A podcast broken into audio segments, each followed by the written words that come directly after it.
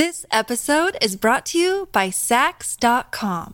At Saks.com, it's easy to find your new vibe. Dive into the Western trend with gold cowboy boots from Staud, or go full 90s throwback with platforms from Prada. You can shop for everything on your agenda, whether it's a breezy Zimmermann dress for a garden party or a bright Chloe blazer for brunch. Find inspiration for your new vibe every day at Saks.com. Hey, it's Ryan Reynolds, and I'm here with Keith, co-star of my upcoming film, If, only in theaters May 17th. Do you want to tell people the big news? All right, I'll do it. Sign up now and you'll get unlimited for $15 a month and 6 months of Paramount Plus Essential Plan on us. MintMobile.com/switch. Upfront payment of $45 equivalent to $15 per month. Unlimited over 40 gigabytes per month. Face lower speeds. Videos at 480p. Active Mint customers by 531.24 get 6 months of Paramount Plus Essential Plan. Auto renews after 6 months. Offer ends May 31st, 2024. Separate Paramount Plus registration required. Terms and conditions apply if rated PG. When you need mealtime inspiration, it's worth shopping Kroger, where you'll find over 30,000 mouthwatering choices that excite your inner foodie. And no matter what tasty choice you make, you'll enjoy our everyday low prices, plus extra ways to save, like digital coupons worth over $600 each week. You can also save up to $1 off per gallon at the pump with fuel points. More savings and more inspiring flavors make shopping Kroger worth it every time. Kroger, fresh for everyone. Fuel restrictions apply. Welcome to the New Books Network. Hello, and welcome to New Books in Chinese Studies, a podcast channel on the New Books Network. I'm your host, Lori Dickmeyer. On the podcast today, we are joined by Hongwei Bao, Associate Professor in Media Studies at the University of Nottingham. Hongwei will be talking about his new book, Queer China, Lesbian and Gay Literature and Visual Culture under Post-Socialism, which was published in 2020 by Routledge. Hongwei, welcome back to the show. Hi, Lori. Thanks for having me here. Yeah, listeners may remember that we did an interview together for your first book, Queer Comrades: Gay Identity and Tongzhi Activism in Post-Socialist China, which came out a couple years before this one in 2018. But for listeners who haven't had a chance to listen to that episode, could you briefly tell us about yourself? Yeah, sure. So I'm currently Associate Professor in Media Studies at University of Nottingham, and I research on Chinese queer history and culture. So when I say history and culture, it probably includes everything and anything from literature to art to theatre to media and so on. So I primarily uses an anthropology and cultural studies approach to analyze cultural texts as well as social practices. Awesome. And now perhaps we can get to your new book here, Queer China. Could you tell us how you came to write this book? And I believe there is some connection with your previous work, Queer Comrades. Yeah, absolutely. So after the publication of my book, Queer Comrades, which was based on my PhD thesis, by the way, so I received an invitation from an editor, Professor Russell West-Pavlov from Routledge. He was editing a book series on literary cultures of the global South. And he's asking me if I would be interested in writing a book about queer literary cultures. I'm not trained in literature, but I think the cultural studies approach also has something to contribute to literary cultures. And when they say literary cultures, they actually include everything such as visual culture, popular culture, and so on. So this is, in a way, a great opportunity for me to say what I didn't have time to say in Queer Comrades. For example, in Queer Comrades, I talked about political activism, but I didn't explain what is activism. So the question is actually a very important question. And I know this when I finish Queer Comrades, which is, what is activism? What is queer activism in China? When we're talking about queer activism in China, is that the same thing as in the West? So that's one question that I have in mind when I write Queer China.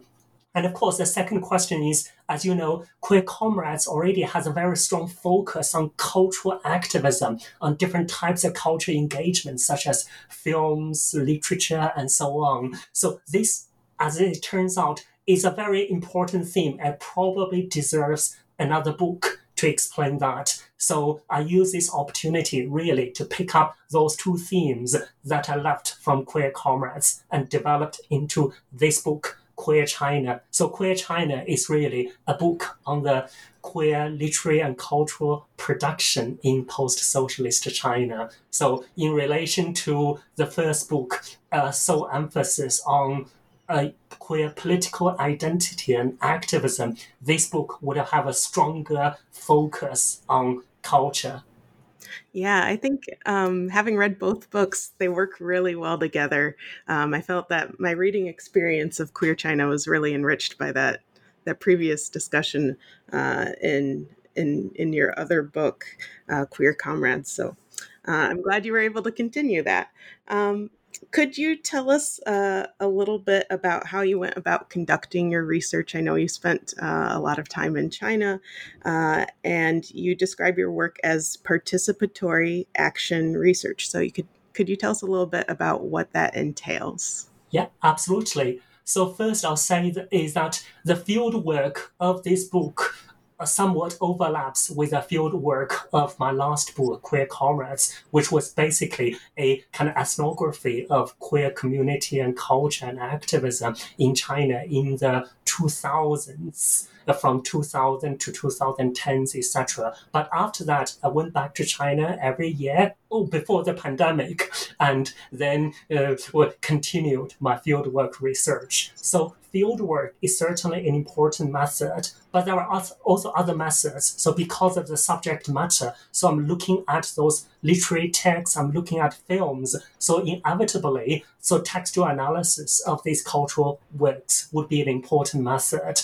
I also use, for example, the kind of archival research to uncover historical materials and discursive research or discourse analysis to look at the discursive formation of the post-socialist Chinese society. So those are the main methods that I'm using. It looks like a mishmash of methods, but in a way, it works well for such a project with attention to cultural texts as well as cultural practices. So as a kind of insider of the Chinese queer community, sometimes I have this kind of identity crisis of doing ethnographic research. So am I a researcher or am I an activist? So a lot of times I participated in those cultural events, sometimes even being very proactive in helping out in those events such as Beijing Queer Film Festival and China Queer Film Festival Tour and so on and so forth. So eventually I negotiated my own identity as a kind of active activist researcher. So in other words, the research that I'm conducting is part of China's queer activism. At the same time, Chinese queer activism also informs my own research and makes me come up with new theoretical paradigms, concepts, and so on. So I no longer consider myself as a sole researcher doing objective research, and my subjectivity becomes particularly strong in my ethnographical account and in my analysis of the cultural texts. Yeah, I definitely saw that attention to your position in your research. I really enjoyed the part of your introduction where you were talking about Chinese history during your life and how it intersected with your identity. I thought that was really fascinating. And I have to ask you a follow-up question. You briefly mentioned that you've been able to participate in the queer community in China during your visits up until COVID. Of course, COVID has disrupted a lot of different things. And it was something I was thinking about while considering your book, because 2020 was the huge turning point for us. So I wonder if you could briefly talk about how COVID has impacted your ability to conduct your research.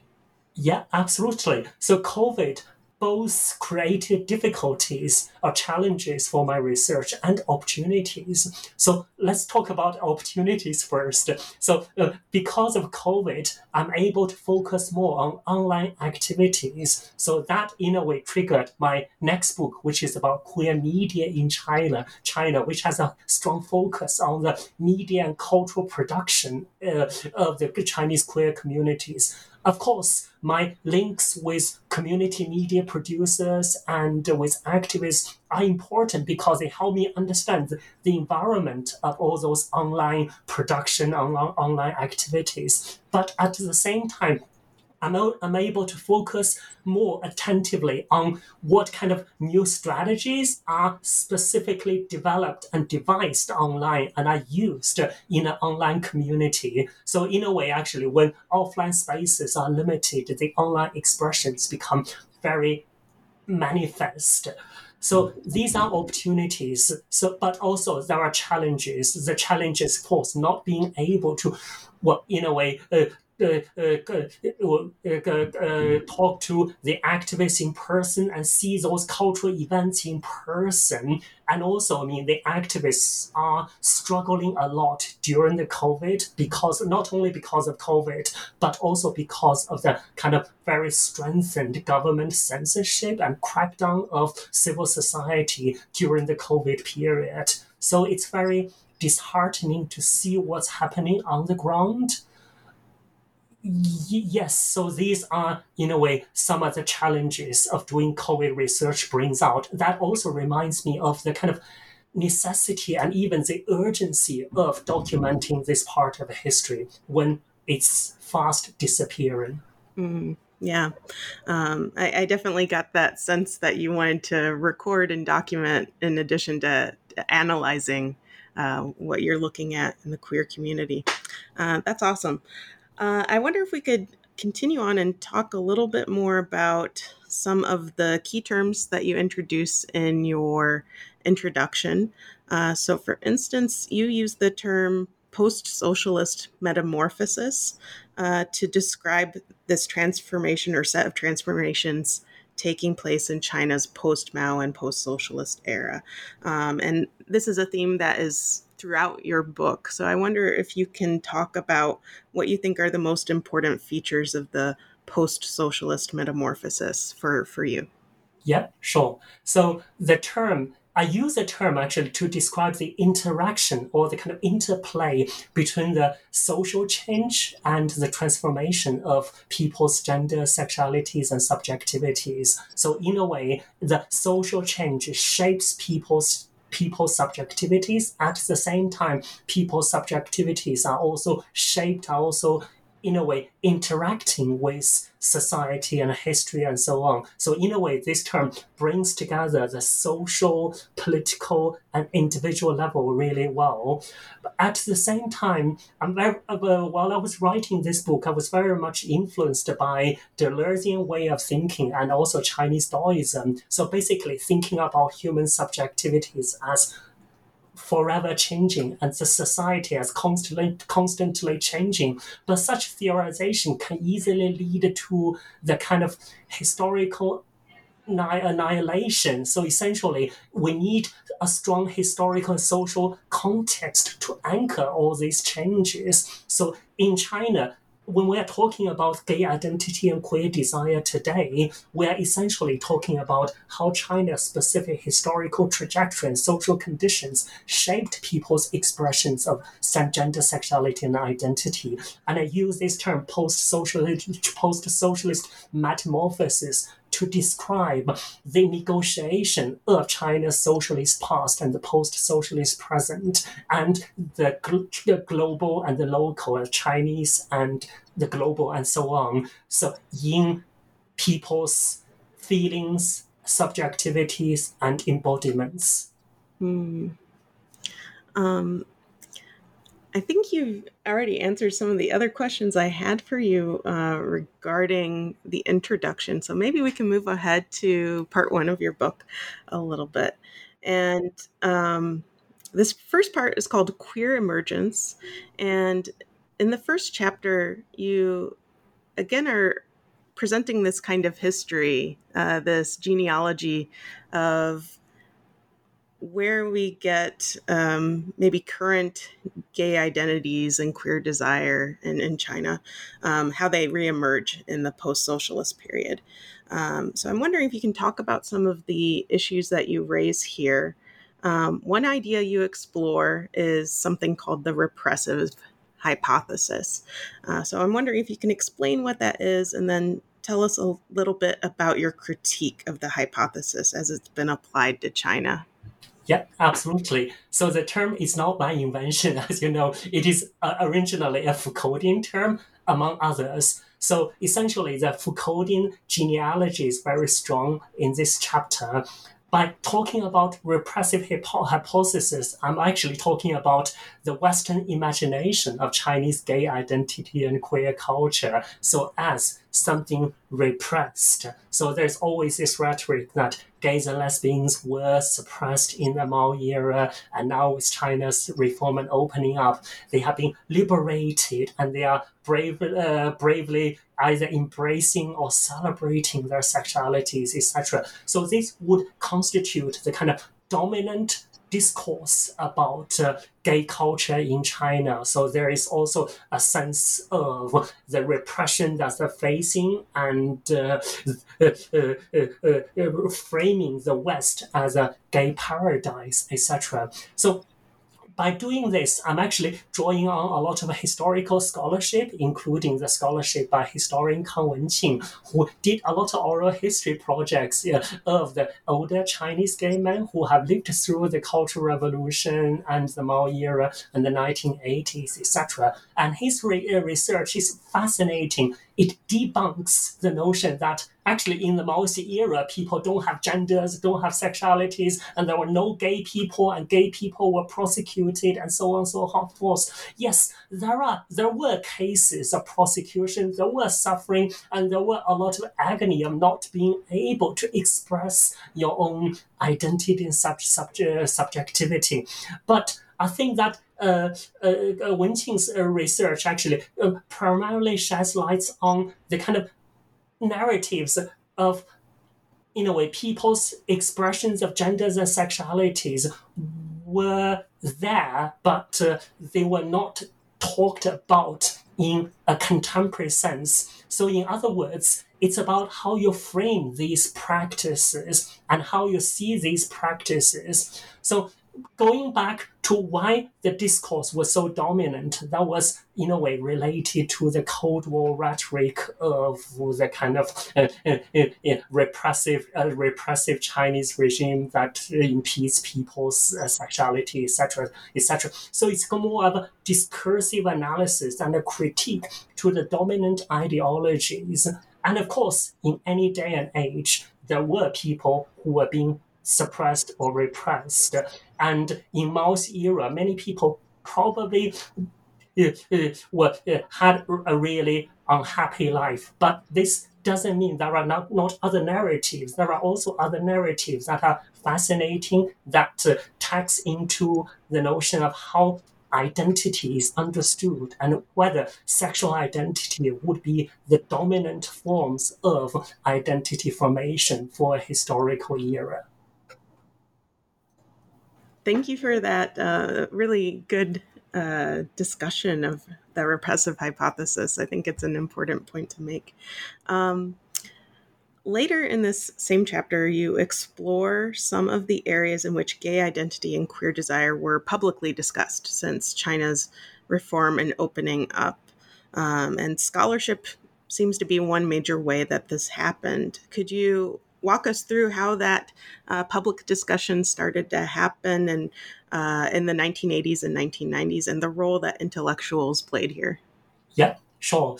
So I have to confess that this is some part that I hope that I could have time to rework on. This is because I was using the discursive analysis or discourse analysis to analyze this historical period.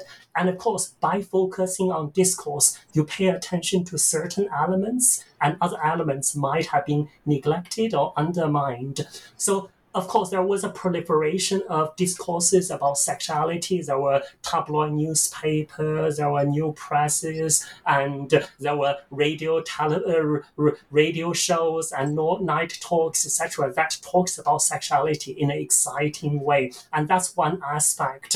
And Chinese intellectuals played a no small part in this process. For example, there was sociologist Li Yinghe who conducted interviews with local gay men in Beijing in the 1990s, and that became the first sociological research into homosexuality, which is called 男人的世界. And then there were Zhang Beichuan, who published the first medical research into homosexuality in post-Mao China, which is called 同性爱. And then there was also journalist Fang Gang, who interviewed a lot of gay men, sometimes actually with quite unethical methods, such as pretending to be a medical doctor, consulting with gay men and lesbians, etc. So all these publications raised awareness of homosexuality or LGBTQ people in China, and they played an important role in bringing this topic into the public discourse. At the same time, with the relaxation of China's censorship role, at that time, more and more newspapers and television stations and radio stations started to talk about genders and sexualities in a very exciting way. So gays, LGBT issues become part of this issue of discursive explosion about sexuality in the post-Mao era. However, as I mentioned, that the method, the discourse analysis, has its own downsides, which is a focus on what's printed and what's said and what's documented.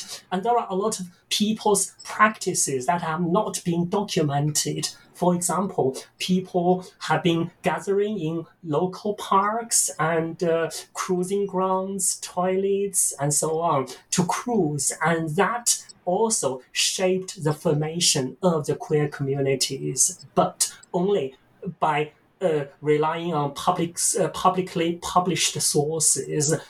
This insight hasn't gone into the analysis of the chapter, which is a pity. Mm-hmm. Well, that maybe provides some interesting avenues for future work, it sounds like. The rest of your book is really interesting for me because each chapter is a case study of some kind of piece of literature or cultural production. And it's everything from documentaries, other films, artwork, and even online cultural productions, which I think is a really interesting avenue too. So with the rest of our time, I'm hoping that we can discuss a few of these case studies and hear what you have to say about their analysis. So I think one thing I recall from your previous book is that it focused really on gay men, but with this book, you're expanding your source base to talk about lesbians as well. You even have a section that deals with, this concept of trans as well. So I find this really exciting. Perhaps we can look at your second chapter, Women 50 Minutes, in Search of Queer Women's Spaces. Can you tell us a little bit about who this filmmaker Shutao you're talking about and her film?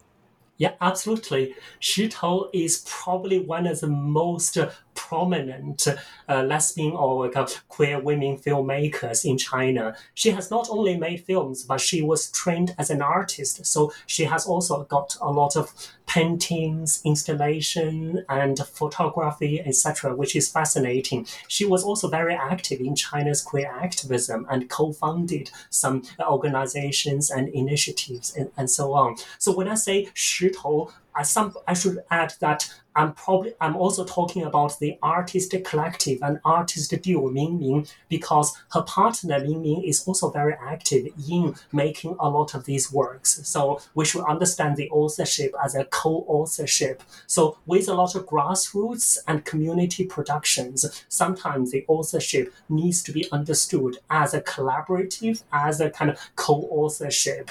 So that's the first clarification. And Shutao's films, I'm talking about films here, is fascinating. So she has made about 5 to 7 or 8 films, and some are more widely circulated than others. But her films are mostly documentaries documenting China's queer communities, in particular documenting China's lesbian communities. For example, her film Women 15 Minutes is basically a documentary of women's lives in different parts of China. And then her other film, We Are Here, 我们在这里, is basically a film about China's history of queer women's activism since 1995, since the Beijing United Women's Conference. And then she also has other films such as 我们要结婚, We Want to Get Married, and so on, which is about the kind of queer marriage practices in China's queer communities and the kind of same-sex rights advocacy campaigns.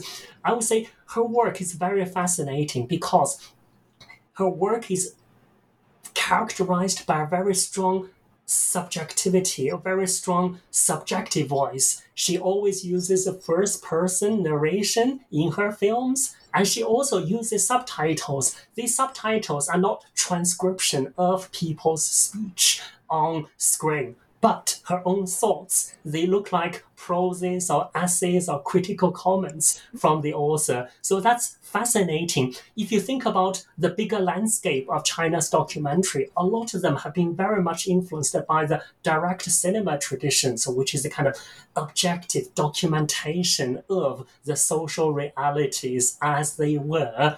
Shutao's works, in a way, defines or challenges this objective cinema tradition, foregrounding her own subjectivity, her own gendered and queer subjectivity clearly on screen and in front of the camera. So this is fascinating. Yeah, I really enjoyed reading this chapter because I was maybe surprised by the style of her films as you described them. So for instance, you mentioned the subtitles that she includes, her voiceovers, and I think, especially for a Western audience, we think of documentaries as being very true and factual. And for her, you mentioned these kind of interesting moments where she's interpreting images that she has, put together. But sometimes, you're not sure if what she's saying is what is actually happening. And here I'm thinking maybe of that. Was it the lesbian village where you have this older couple, these two women who are spending some time together in a park, and she says that they've loved each other their whole lives. Mm-hmm. But we don't know if that's actually the case or if that's how she's reading it, right? Yeah, absolutely. I would call this queer reading strategies. So that's a kind of queer intervention into archives. So queer people's voices have always been missing in history. So where do you find them? And you really need creative strategies to find them, to interpret them. So one way she does is to find the kind of female homosociality or the intimacy between women. So in her films, you can see friendship between schoolgirls or the kind of camaraderie between people in the same, for example, this is the same workers' union and so on. So, simply interpreting them as friendship is not sufficient, and we really need a queer eye, we really need a queer spirit to interpret as part of the kind of spectrum or part of the continuum where female intimacy, same-sex intimacy can be located. So that's why that I call this chapter kind of locating queer women's spaces. It's not that queer women's spaces are there waiting to be discovered. It's really about how we look at women's lives, how we look at queer women's existence, and finding inspiration from existing archives. This episode is brought to you by Saks.com. At Saks.com, it's easy to find your new vibe. Dive into the Western trend with gold cowboy boots from Stott, or go full 90s throwback with platforms from Prada. You can shop for everything on your agenda, whether it's a breezy Zimmermann dress for a garden party or a bright Chloe blazer for brunch. Find inspiration for your new vibe every day at Saks.com. Yeah, I thought it was a really fascinating case study. I wonder if we can turn to your next chapter now, Beijing Story, Becoming Gay in Post-Socialist China. This was, as you say, originally an online novel, later adapted into a film. And you describe it as, quote, a narrative of desires in queer space in post-socialist China, end quote. Could you tell us a little bit about this story and what you think it has to say about the intersection of class and gay identities and queer desires in China? And just as a side note, I think it's really fantastic that you're looking at some online sources here, yeah. Right? Yeah. Thank you. By the way, so for English speakers or English readers, this novel has now been published in English. So it's called Beijing Comrades, translated by Scott Myers, which is really well done. So I would encourage you to find the book and read.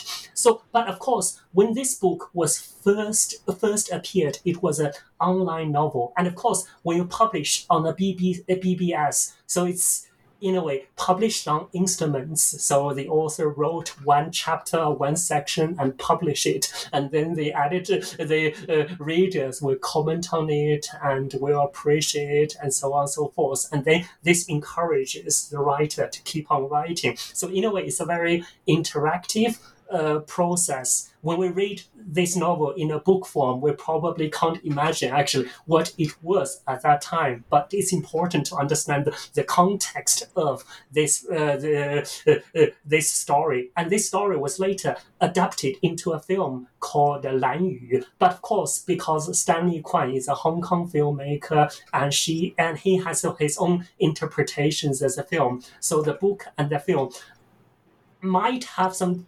differences, but each one has its own charm. So this story, by the way, is one of my favorite queer stories from China, simply because it was very much intertwined with my own growing up experience when I was at university. So someone passed me the novel at that time, an online story, and I followed the story night by night. I was very unusual experience. So, but coming back to it, it's actually a very, you can call it a cliche story, because it's really about two men falling in love with each other. And one is a rich businessman with wide government connections from a richer family. And the other person is a poor university student who struggled with paying a tuition fee. And then they met on an occasion where the young guy had to prostitute himself to earn the tuition fee. But of course, at first, neither man took this seriously. It was just a transaction of money and sex.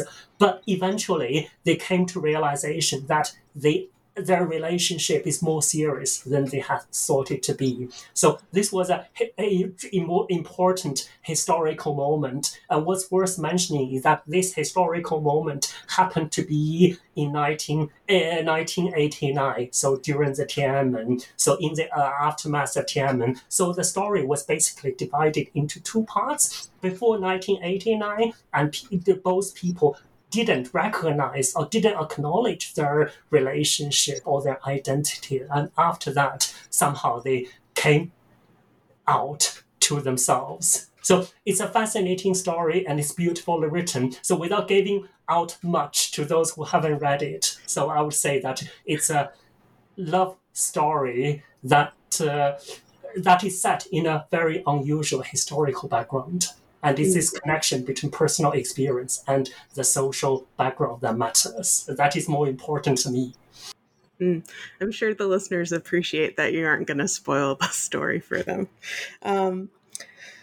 I was really struck with this chapter and some of your later chapters that deal, really directly with class. So I found that another important kind of through line in your book as well, that, not everything is, middle class or upper class gay identity. There are these working class identities that are really important as well.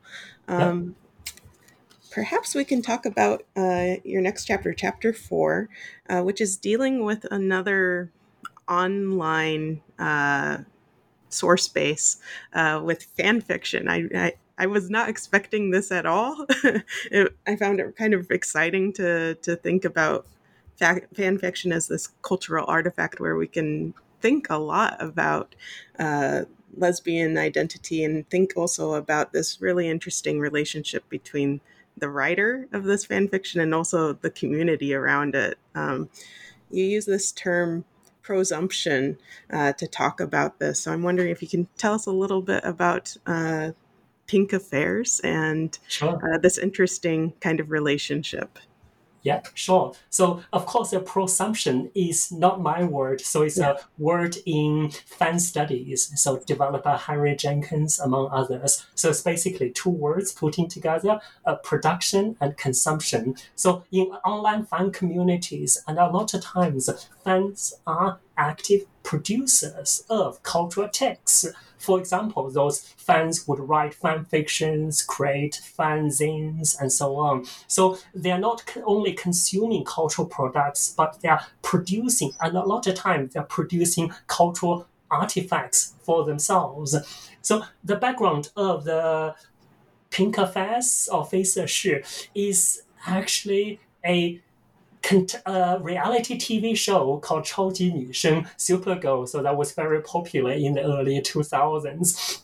So what's fascinating was that on that TV show, so there were some contestants, and some look tomboyish, and some look more feminine, and there's no indication in the show itself that they might be gay or queer. However, that doesn't stop fans from matching them, from pairing them. So this is what fans did in that fan community in CP Chao Nü Ba. So what they did was basically to pair those two characters and tell stories about their love and sex and intimacy and so on. And a lot of them were based on parts of these two contestants' lives, but not everything is about them. So this is really about fantasy. So in a way, this genre is probably called girls' love today. So you might be more familiar with boys' love, which is basically beautiful boys falling in love together and so on. And girls' love is, in a way, a similar concept, beautiful girls falling in love with each other and so on. So what's striking about this fiction is that it's about class relations. People come from different class backgrounds. And it's also about the kind of transnational and cosmopolitan dream. So as if that when you are abroad and when you go to the West, you suddenly pick up this kind of Chinese queer identity. So that for me is fascinating, and it's very consistent with the story, the Beijing story, which is about class relations, class mobility, and how genders and sexualities become a mediating factor to bridge this class difference. And for me, this is really a kind of political unconscious in a lot of those popular cultural texts, which is that so once you have new forms of genders and sexuality, suddenly class doesn't matter anymore.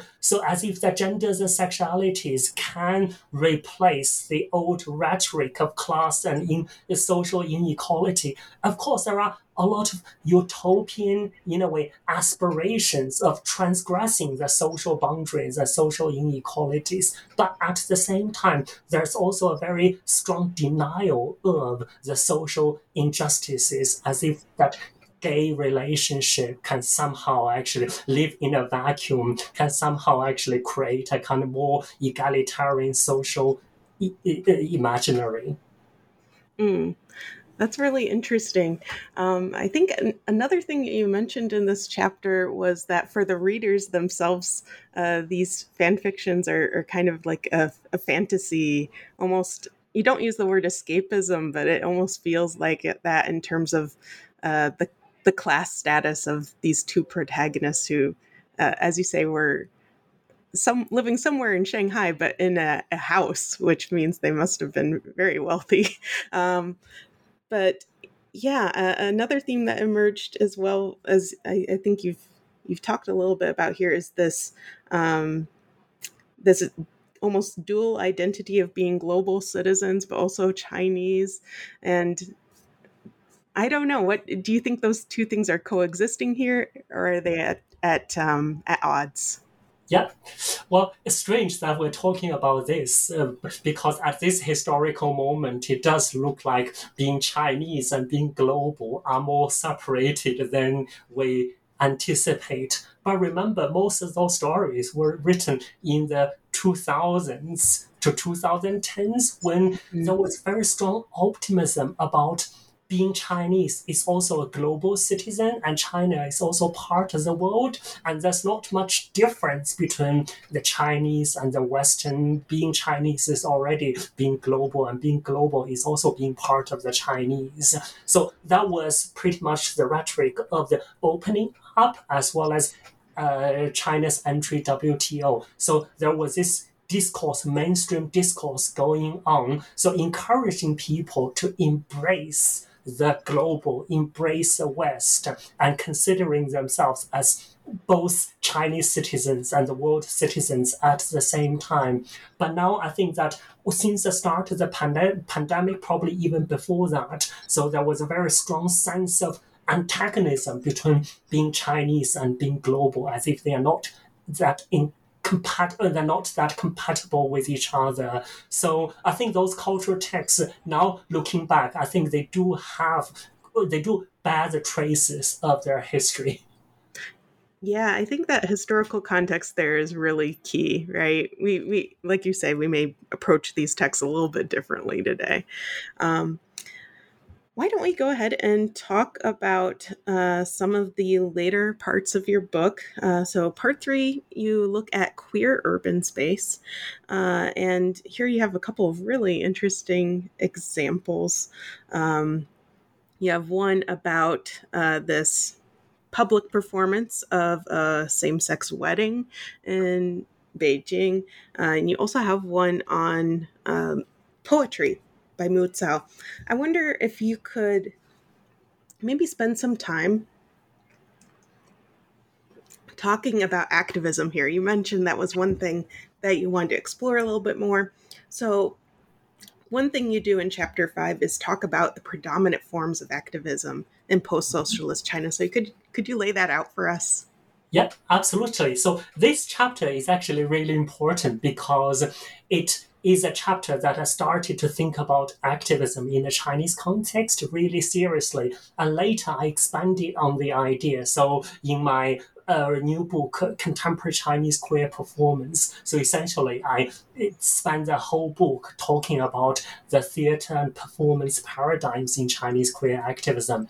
But let's just go back to that example. The example that I'm talking about is a same-sex wedding event in 2009 in Qianmen in Beijing, basically in central Beijing. So now it would seem impossible, but at that time it was more possible. So essentially, a group of Chinese queer activists went to central Beijing to take wedding pictures. Instead of posing a man and a woman having wedding pictures, they have a man and a man taking wedding pictures, a woman and a woman taking wedding pictures together. So, of course, this attracted a lot of onlookers, and people were gathered and not knowing what's happening. And what's fascinating is that Fan Po Po, the filmmaker, followed this event, followed this type of activism, which we call flash mob type of activism, and documented the whole process. And the filmmaker also interviewed the onlookers, the pedestrians on the street, saying, "Oh, what do you think about this?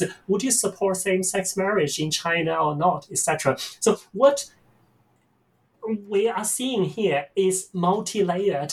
So on the one hand, we have a kind of enactment of a kind of marriage ritual, although marriage ritual is usually seen as heteronormative. But in this case, the queer, the heteronormative scripts of marriage and family. But on the other hand, this is a kind of performed ritual, is performative. So in other words, it's a process for the actors, for the participants, for the activists actually to reinforce their identities, and for the onlookers to understand this type of intimacy is possible. And yet another layer, which is the kind of documentary part. So essentially, this becomes a kind of filmed and documented event. And this mediated event was further mediated through the internet, through social media, and through community screenings, etc.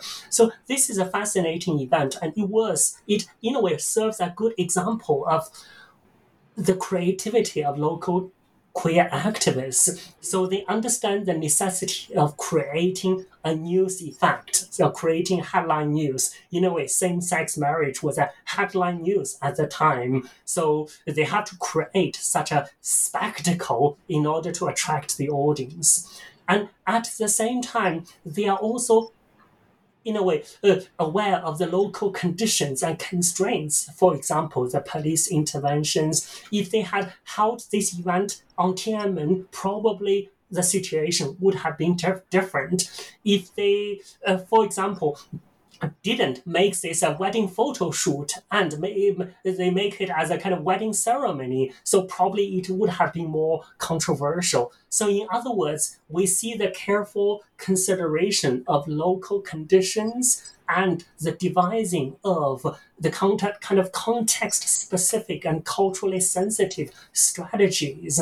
So this is a good example of the kind of indigenous or local forms of Chinese queer activism. They draw on global scripts, but at the same time, they are also attentive to local conditions and to specific activist strategies. So I'm using this as an example to showcase the many, many other indigenous and ingenious forms of queer activist practices that makes strategic use of digital media, performance, and social engagement. Mm.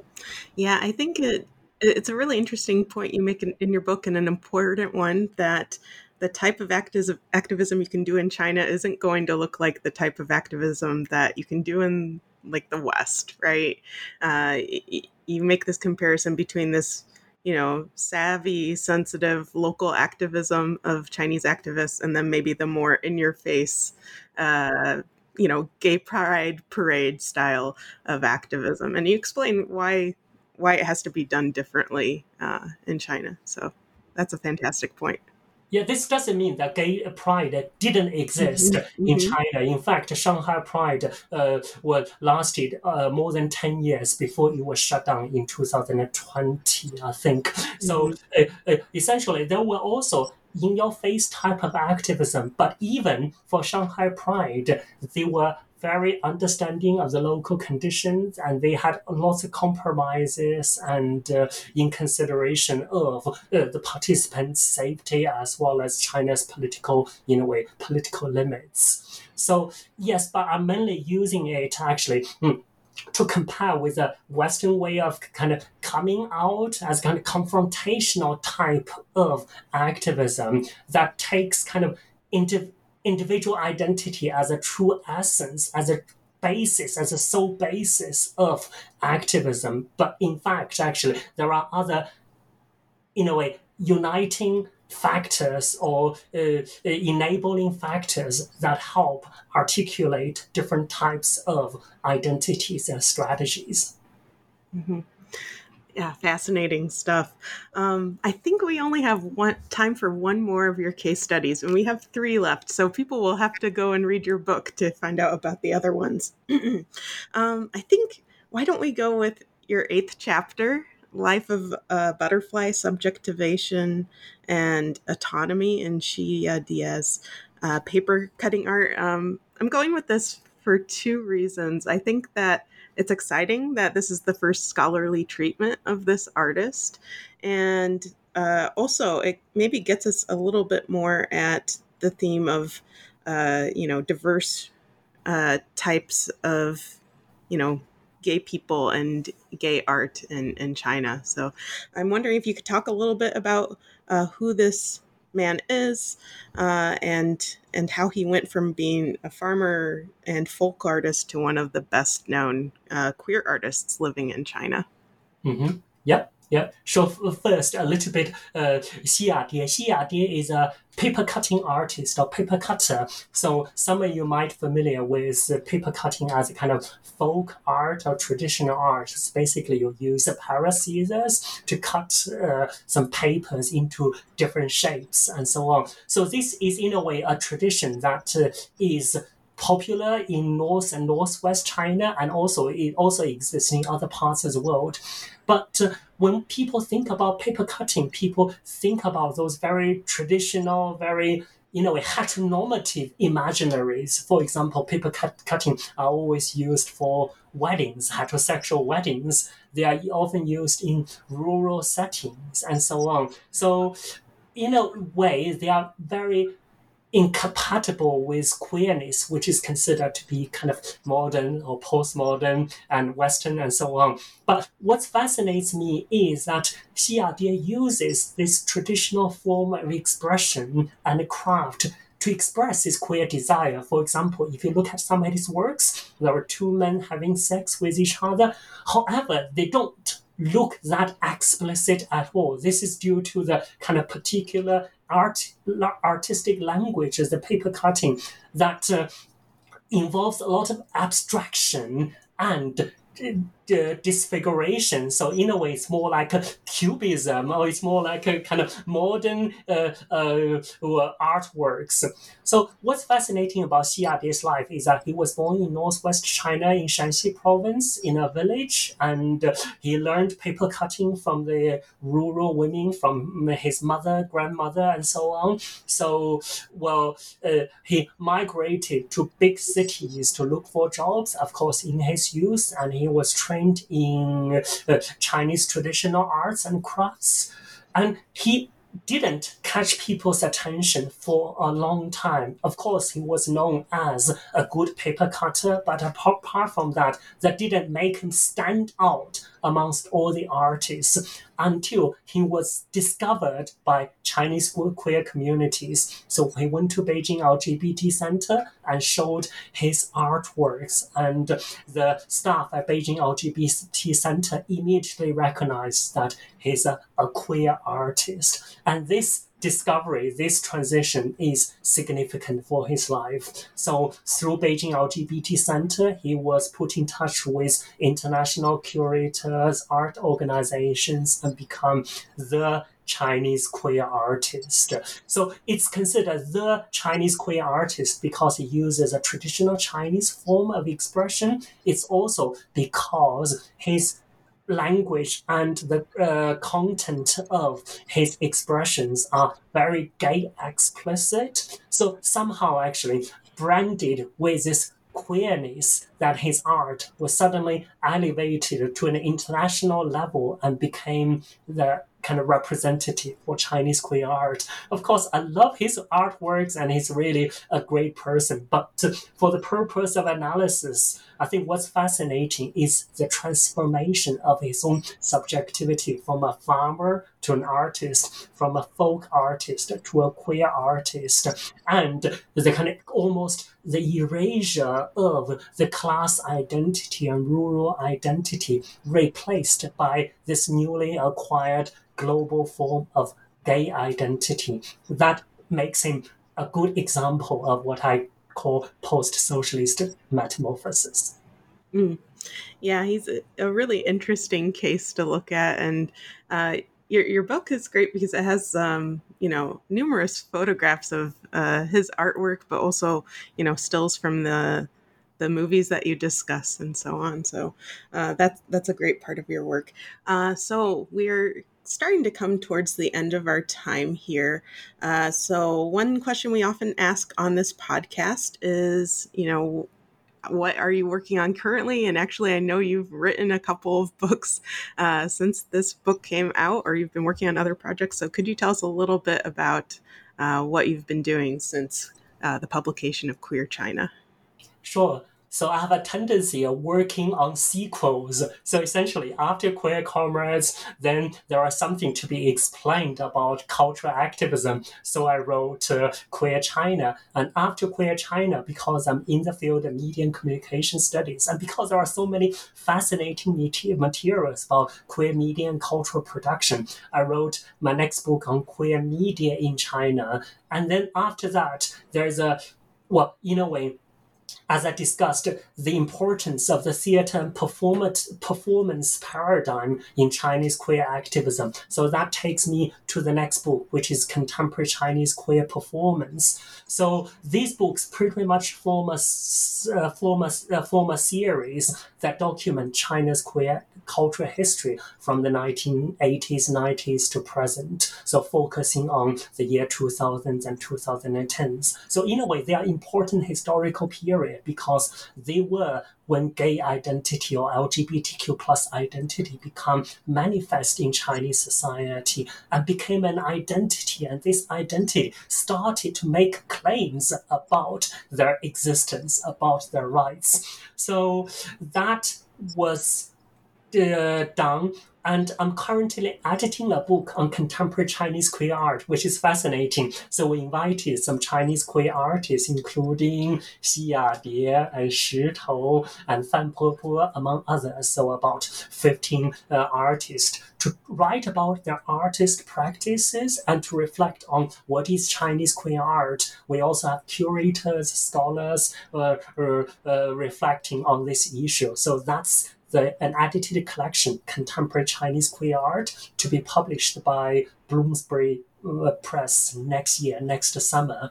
So I think that book will be in color. So you have got colorful pictures. So I'm looking forward to that.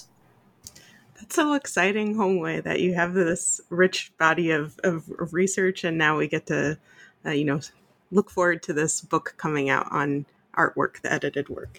I want to thank you for taking the time to join us and to talk about your wonderful book. It's been a pleasure to talk with you, Hongwei. It has been my pleasure. Thank you, Laurie. Thank everyone. Yes, and thank you to everyone who has tuned into the show. You've been listening to New Books in Chinese Studies, a podcast channel on the New Books Network. Have a great day, everyone.